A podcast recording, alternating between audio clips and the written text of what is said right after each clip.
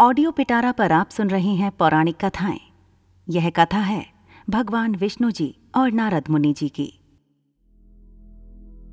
एक बार नारद मुनि जी ने भगवान विष्णु जी से पूछा, हे hey भगवान, आपका इस समय सबसे प्रिय भगत कौन है?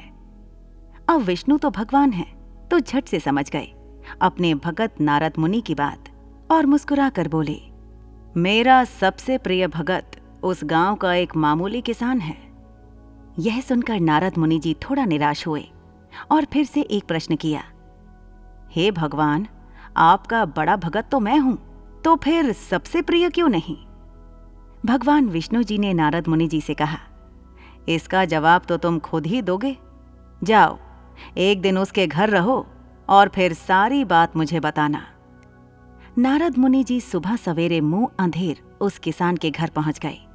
देखा अभी अभी किसान जागा है और उसने सबसे पहले अपने जानवरों को चारा वगैरह दिया। फिर मुँह हाथ धोए, दैनिक कार्यों से निर्वत हुआ। जल्दी जल्दी भगवान का नाम लिया। रूखी सूखी रोटी खाकर जल्दी जल्दी अपने खेतों पर चला गया। सारा दिन खेतों में काम किया और शाम को वापस घर आया। जानवरों को अपनी अपनी जगह बांधा, उन्हें चारा पानी डाला हाथ पाँव धोए, कुल्ला किया, फिर थोड़ी देर भगवान का नाम लिया। फिर परिवार के संग बैठकर खाना खाया और कुछ बातें की और फिर सो गया। अब सारा दिन यह सब देखकर नारद मुनि जी भगवान विष्णु के पास वापस आए और बोले, भगवान, मैं आज सारा दिन उस किसान के संग रहा, लेकिन वो तो ढंग से आपका नाम भी नहीं ले सकता। उसने थोड़ी देर सुबह, थोड़ी देर शाम को और वो भी जल्दी जल्दी आपका ध्यान किया और मैं तो 24 घंटे सिर्फ़ आपका ही नाम जपता हूँ। क्या अब भी आपका सबसे प्रिय भगत वो गरीब किसान ही है? भगवान विष्णु जी ने नारद जी की बात सुनकर कहा, अब इस बात का जवाब भी तुम मुझे खुद ही देना। और भगवान विष्णु जी ने एक कलश अमृत से भरा नारद मुनि को थमाया और बोले, इस कलश को लेकर तुम तीनों लोगों की परिक्रमा करके आओ। लेकिन ध्यान रहे, अगर एक बूंद भी अमृत नीचे गिरा तो तुम्हारी सारी भक्ति और पुण्य नष्ट हो जाएँगे। नारद मुनि तीनों लोगों की परिक्रमा करके जब भगवान विष्णु के पास वापस आए तो खुश होकर बोले, भगवान, मैंने एक बूंद भी अमृत नीचे नहीं गिरने दिया।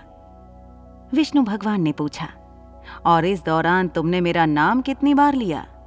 मेरा स्मरण कितनी बार किया? तो नारद बोले, अरे भगवान जी, मेरा तो सारा ध्यान इस अमृत पर था, फिर आपका ध्यान कैसे करता? भगवान विष्णु ने कहा, हे नारद देखो उस किसान को।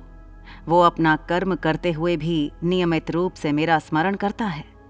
क्योंकि जो अपना कर्म करते हुए भी मेरा जाप करे, वो ही मेरा सबसे प्रिय भगत हुआ। तुम तो सारा दिन खाली बैठे ही जप करते हो, और जब तुम्हें कर्म दिया तो मेरे लिए तुम्हारे पास समय ही नहीं था। तो नारद मुनि समझ गए, और भगवान के चरण पकड़कर बोले, हे भगवान, आपने मेरा अहंकार तोड़ दिया। आप धन्य हैं। ऐसी ही इंटरेस्टिंग किताबें कुछ बेहतरीन आवाजों में। सुनिए सिर्फ़ ऑडियो पिटारा पर। ऑडियो पिटारा सुनना ज़रूरी है।